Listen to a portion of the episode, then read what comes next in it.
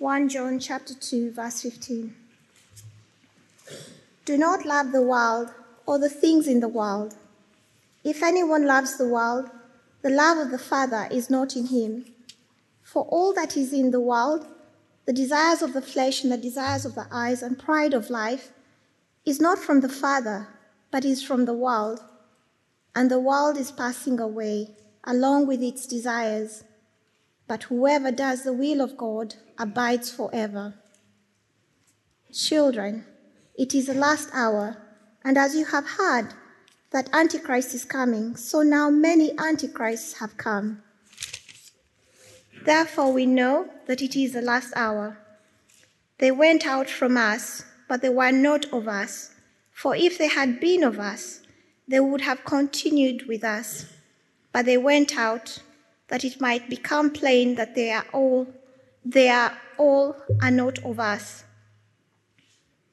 But you have been anointed by the Holy One, and you all have knowledge. I write to you not because you do not know the truth, but because you know it, and because no lie is of the truth. Who is the liar but he who denies that Jesus is the Christ? This is the Antichrist, he who denies the Father and the Son.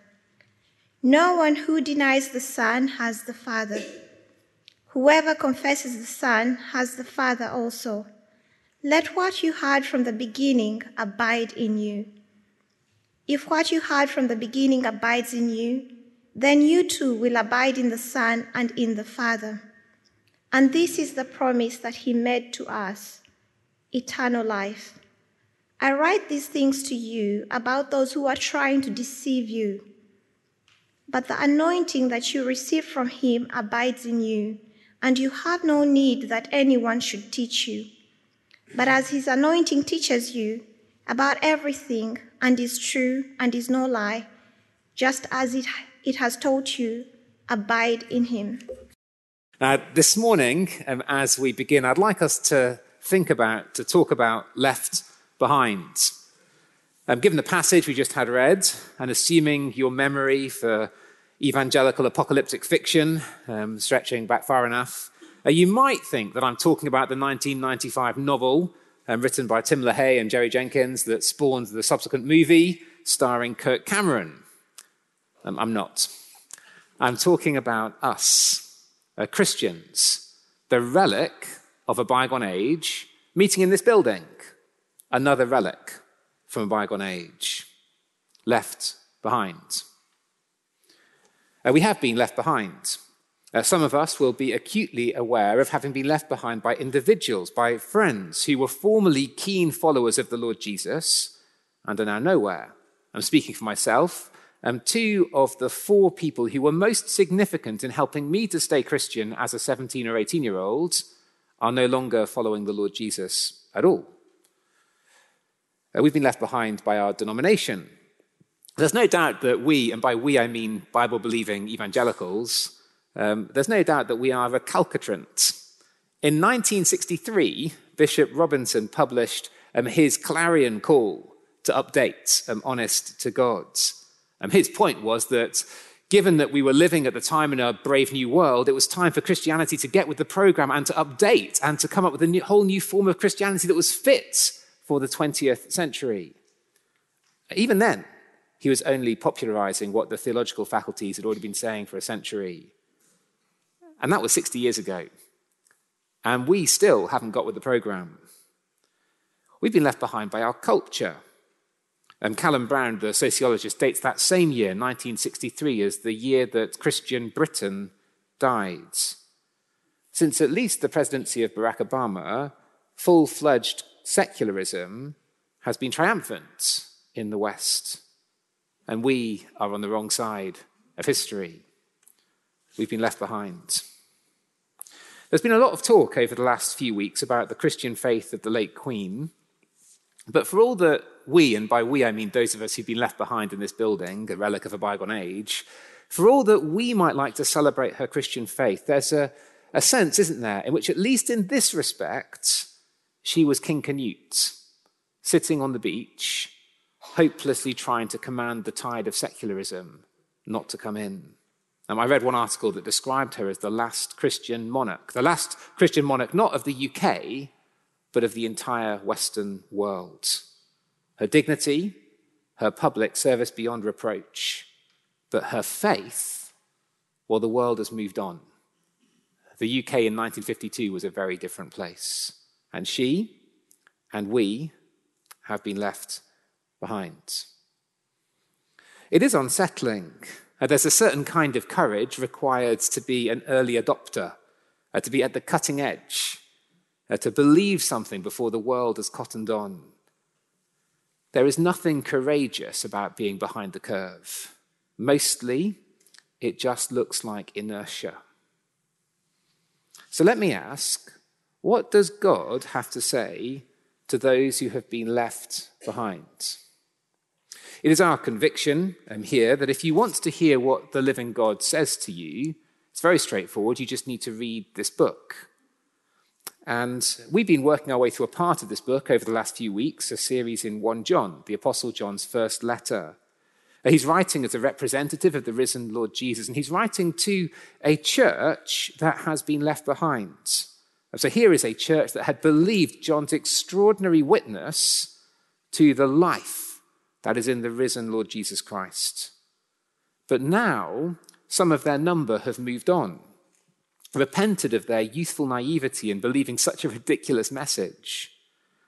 Some of their number have started to write and to teach against them. Uh, the zeal of a convert turned apostate, vlogging against their former friends. There's just a hint by the time you get to chapter 3 that that might even be backed up by force as they use violence against those that they used to be part of. It's deeply unsettling. And John's aim in this letter is to settle the Christians that he's writing to back down. 24 times he uses this same word remain, abide, just stay. You have believed the right thing, you have joined the right family. Actually, you have come to share in eternal life. Do you know, if you're visiting here this morning, that is what is available to you here. And not just here, at any authentically Christian gathering, anywhere in the world, when you walk in, you are coming into contact with eternal life. John's big purpose is that they stay.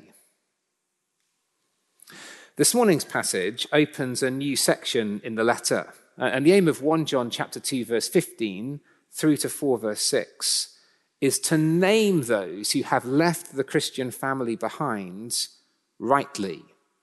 They think that they are enlightened, ethical, obedient, advanced. But John wants those who have been left behind to realize that those who've moved on from Jesus aren't really any of those things. In fact, they are just the world. Uh, 1 John chapter 4 verse 5. Let's see where he's going by the end of this section. 1 John chapter 4 verse 5. They, that is those who have moved on from you, they are from the world. Therefore they speak from the world and the world listens to them. Just one more expression of the same old anti God, benighted world that's been with us since the beginning. Um, over the next three weeks, we're going to see John hold up the departed's behavior against the big theological features of the world. Uh, what he wants us to do is to recognize that those who have moved on, whether individuals or, I guess, denominations, or indeed entire cultures, he wants us to recognize them for what they are. By the time we get to chapter 4, we will see that they speak from the world. With enough context because John doesn't start in chapter 4. He starts the section here, verse 15. Do not love the world or the things in the world. If anyone loves the Father, loves the world, the love of the Father is not in him. That's our first point this morning, the first point for the entire section. Do not love the world. It's very striking, isn't it? This is, in fact, the first direct imperative in the entire letter. we often call John the apostle of love, rightly so. But the very first thing that he directly commands this church is not to love something. Do not love the world or the things in the world. It's worth taking a moment to understand, to define what John doesn't mean. He certainly isn't talking about creation, as though he were saying, do not love mountains, do not love sunsets, do not love butterflies. Neither is it a wholesale rejection of all human culture, as though the Bible is necessarily anti Shakespeare, anti Mozart, anti Keats. Actually, that's all a bit pompous, isn't it? I can't remember the last time that I listened to Shakespeare, uh, listened to Mozart. Uh, plug in cantopop and Korean drama if that helps. When John talks about the world here, um, he means the world as it has been organized ever since the moment that human beings first lifted their hand against God's. And human society organized in rebellion against God's. Um, actually, he gives us a flavor of what he means in verse 16. For all that is in the world, the desires of the flesh, and the desires of the eyes, and pride of life, is not from the Father, but is from the world. It is a picture of a grasping culture, grasping onto what you desire, grasping onto what your eyes have seen, snatching it, holding tightly, high handedly to this momentary life. The world is humanity that saw the opportunity to snatch the crown from God and took it and is now bent over, huddled, guarding it jealously. That's what, what John means by the world. Of course, it is possible for songs and dances and films to be an expression of that culture, and lots of them probably are. There's nothing inherent in singing or painting or filmmaking that has to be. When John says, do not love the world, he means do not love that way of being human in proud independence from God. And the first command that John gives to these Christians who feel left behind, did you notice? Not to those who've left them behind, but to the Christians who feel left behind the first thing he says to them as he turns to address them and to address this question of those who've left them is this resolve this, settle this, that you do not love the world. It has to be said that this is not very 21st century, is it? We live in a culture that increasingly thinks that love in all of its forms is good and hate is bad. If you can attach the word love to something, well, it must be a blessing, a human right. If you are once dismissed as a hater, then you really have nothing more to say. And I went with my children to the Tate Modern yesterday morning. You'll understand, just to run up and down the ramp, not for any other reason. Um, but whilst we were there, we saw that there's this big structure on the first floor, isn't it? About love and its goodness and how good it is. But of course, the problem with that kind of analysis is that it is possible to love the wrong thing. John's analysis is much more subtle. The question is not do you love or do you hate? The question is what do you love? And as a necessary corollary, what do you hate? 1 John chapter 2 verse 15 do not love the world or the things in the world if anyone loves the world, the love of the Father is not in him. For all that is in the world, the desires of the flesh, and the desires of the eyes, and pride of life, is not from the Father, but is from the world. There is a choice, two loves.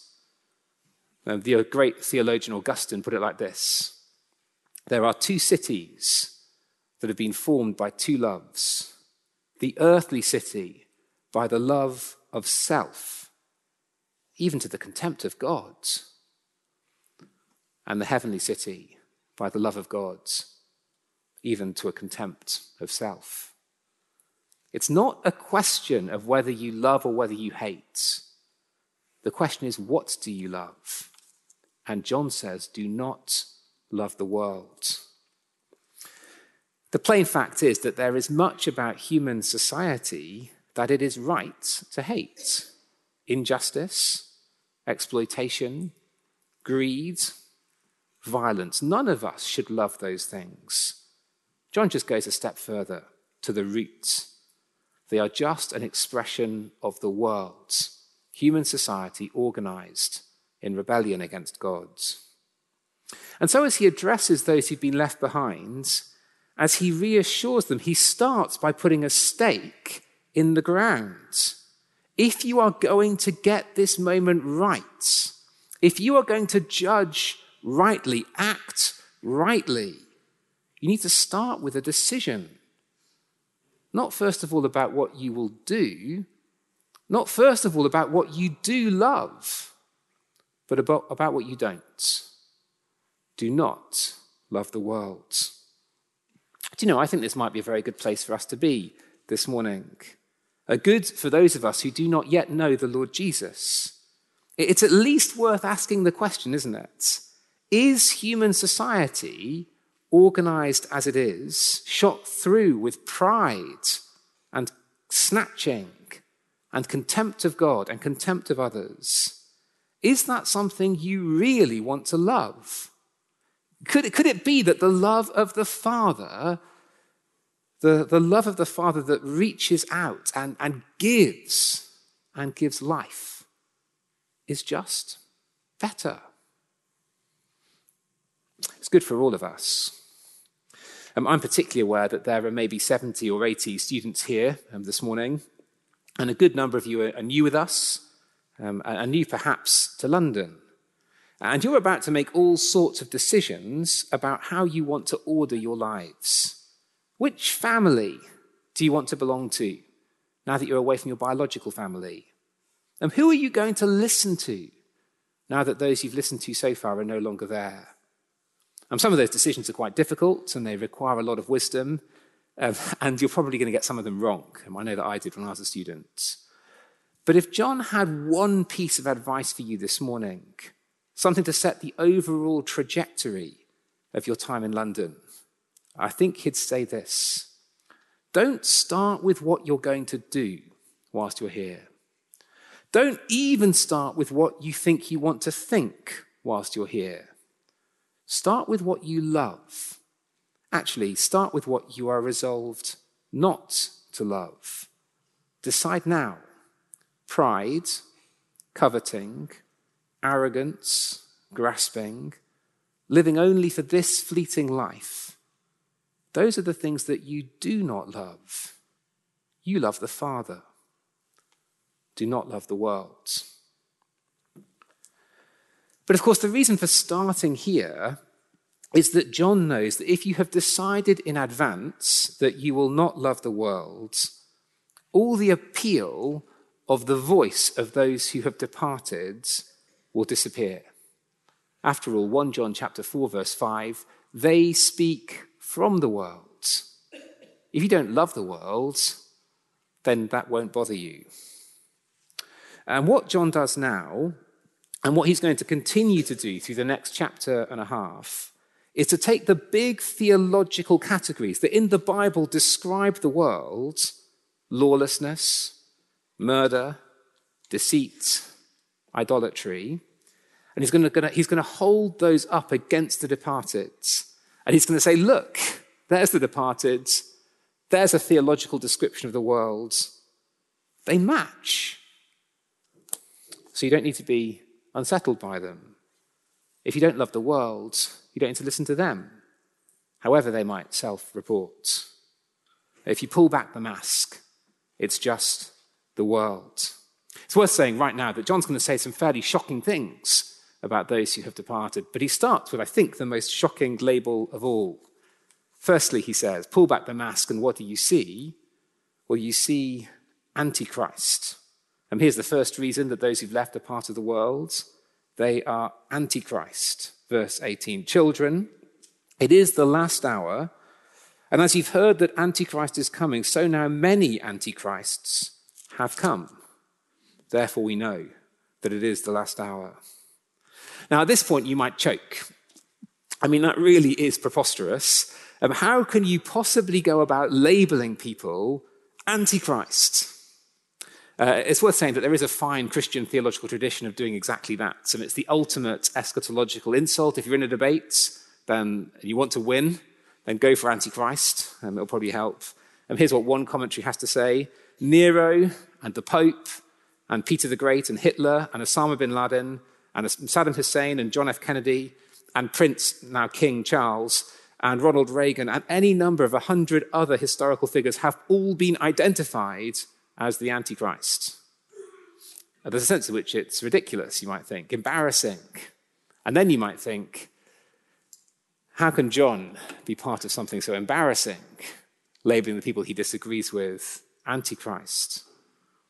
Of course, when we say that, what we're imagining is some sort of evil genius, a blue eyed sociopath um, with immaculate self presentation.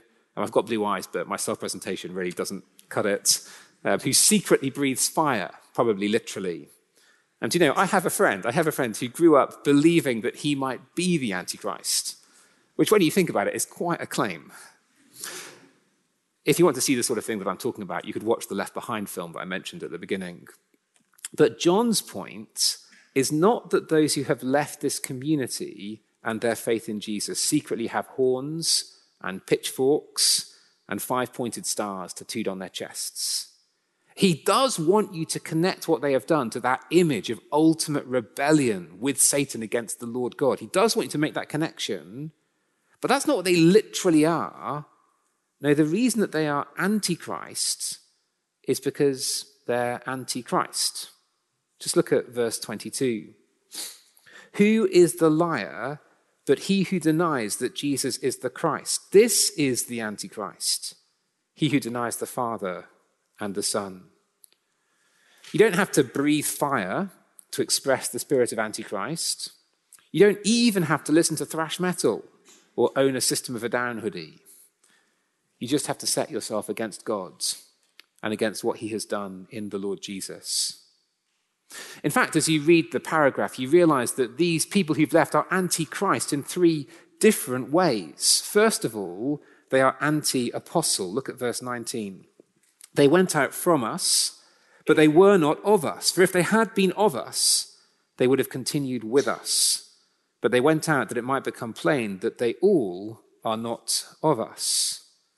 Uh, the us here in this verse is apostolic, as in John is writing as one of the apostles, the eyewitnesses of the Lord Jesus.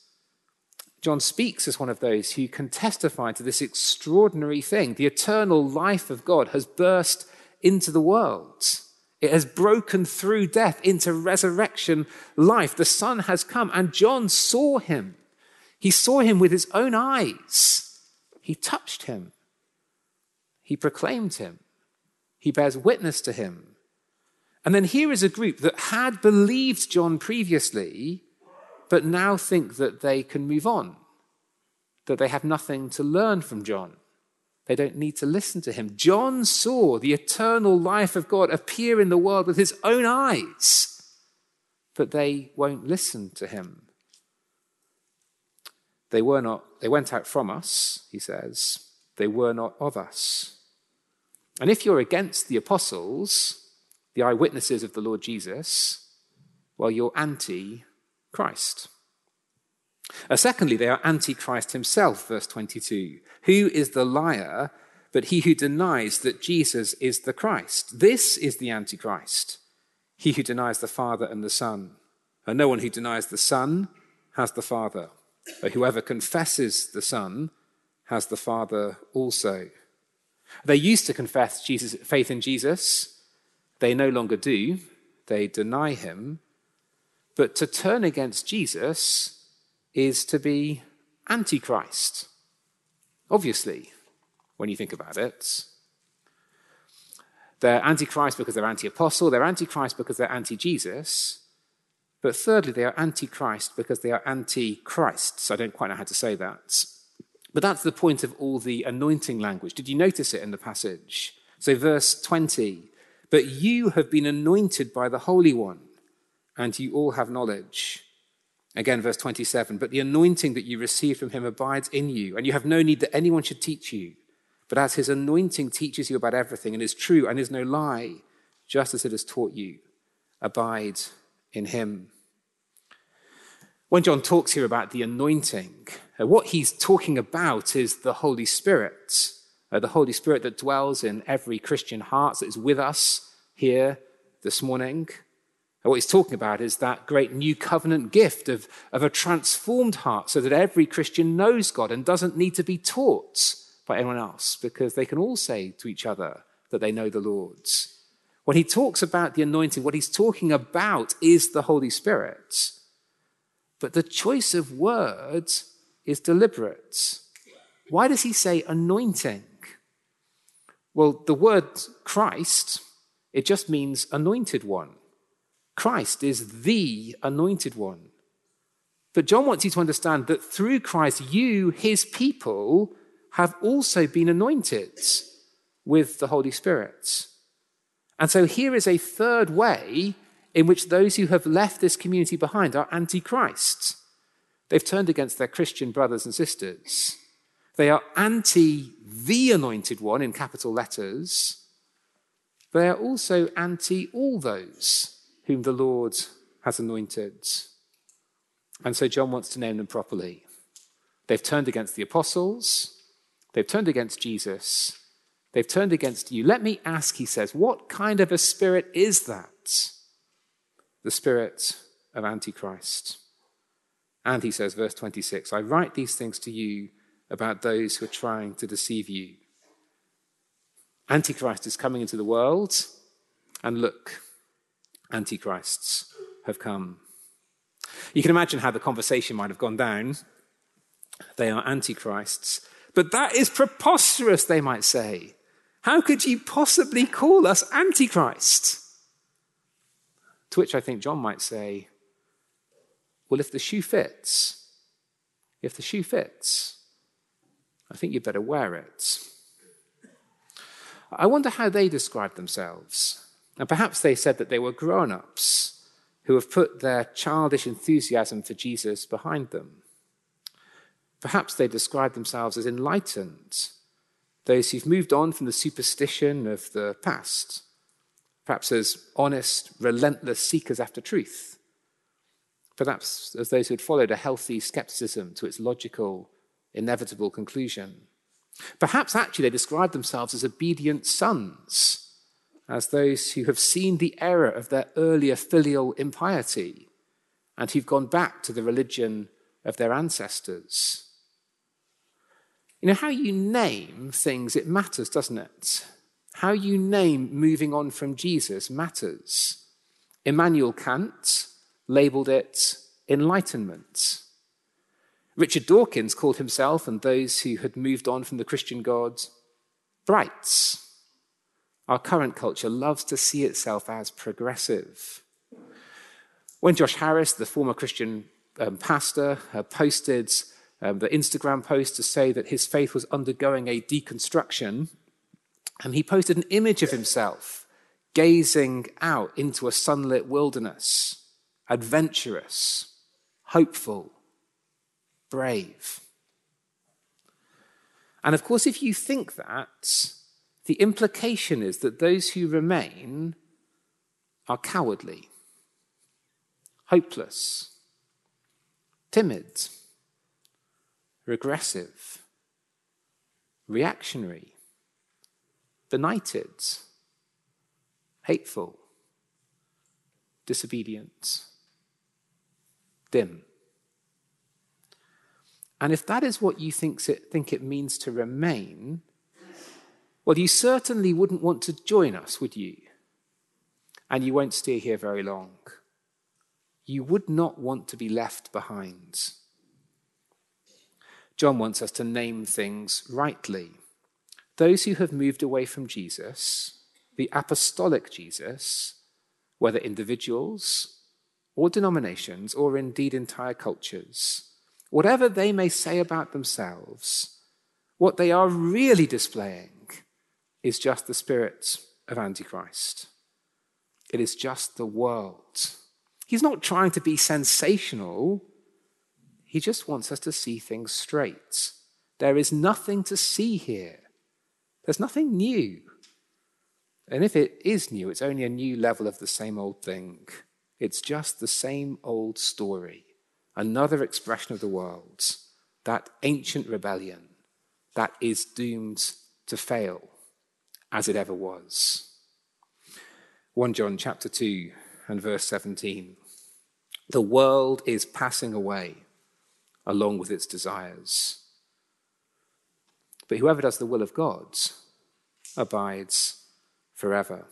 And so he says, I write these things to you about those who are trying to deceive you. But as his anointing teaches you about everything and is true and is no lie, just as it has taught you, abide in him. You know the truth. You have the Spirit. You have new covenant hearts you have come to share in eternal life. Just stay. You know, the tragedy of the whole thing in 1 John is what the departed have moved on from. And it seems to me that this is a good place for us to end this morning. Why should we be content to be left behind? And why might you like to join us if you're not yet a Christian?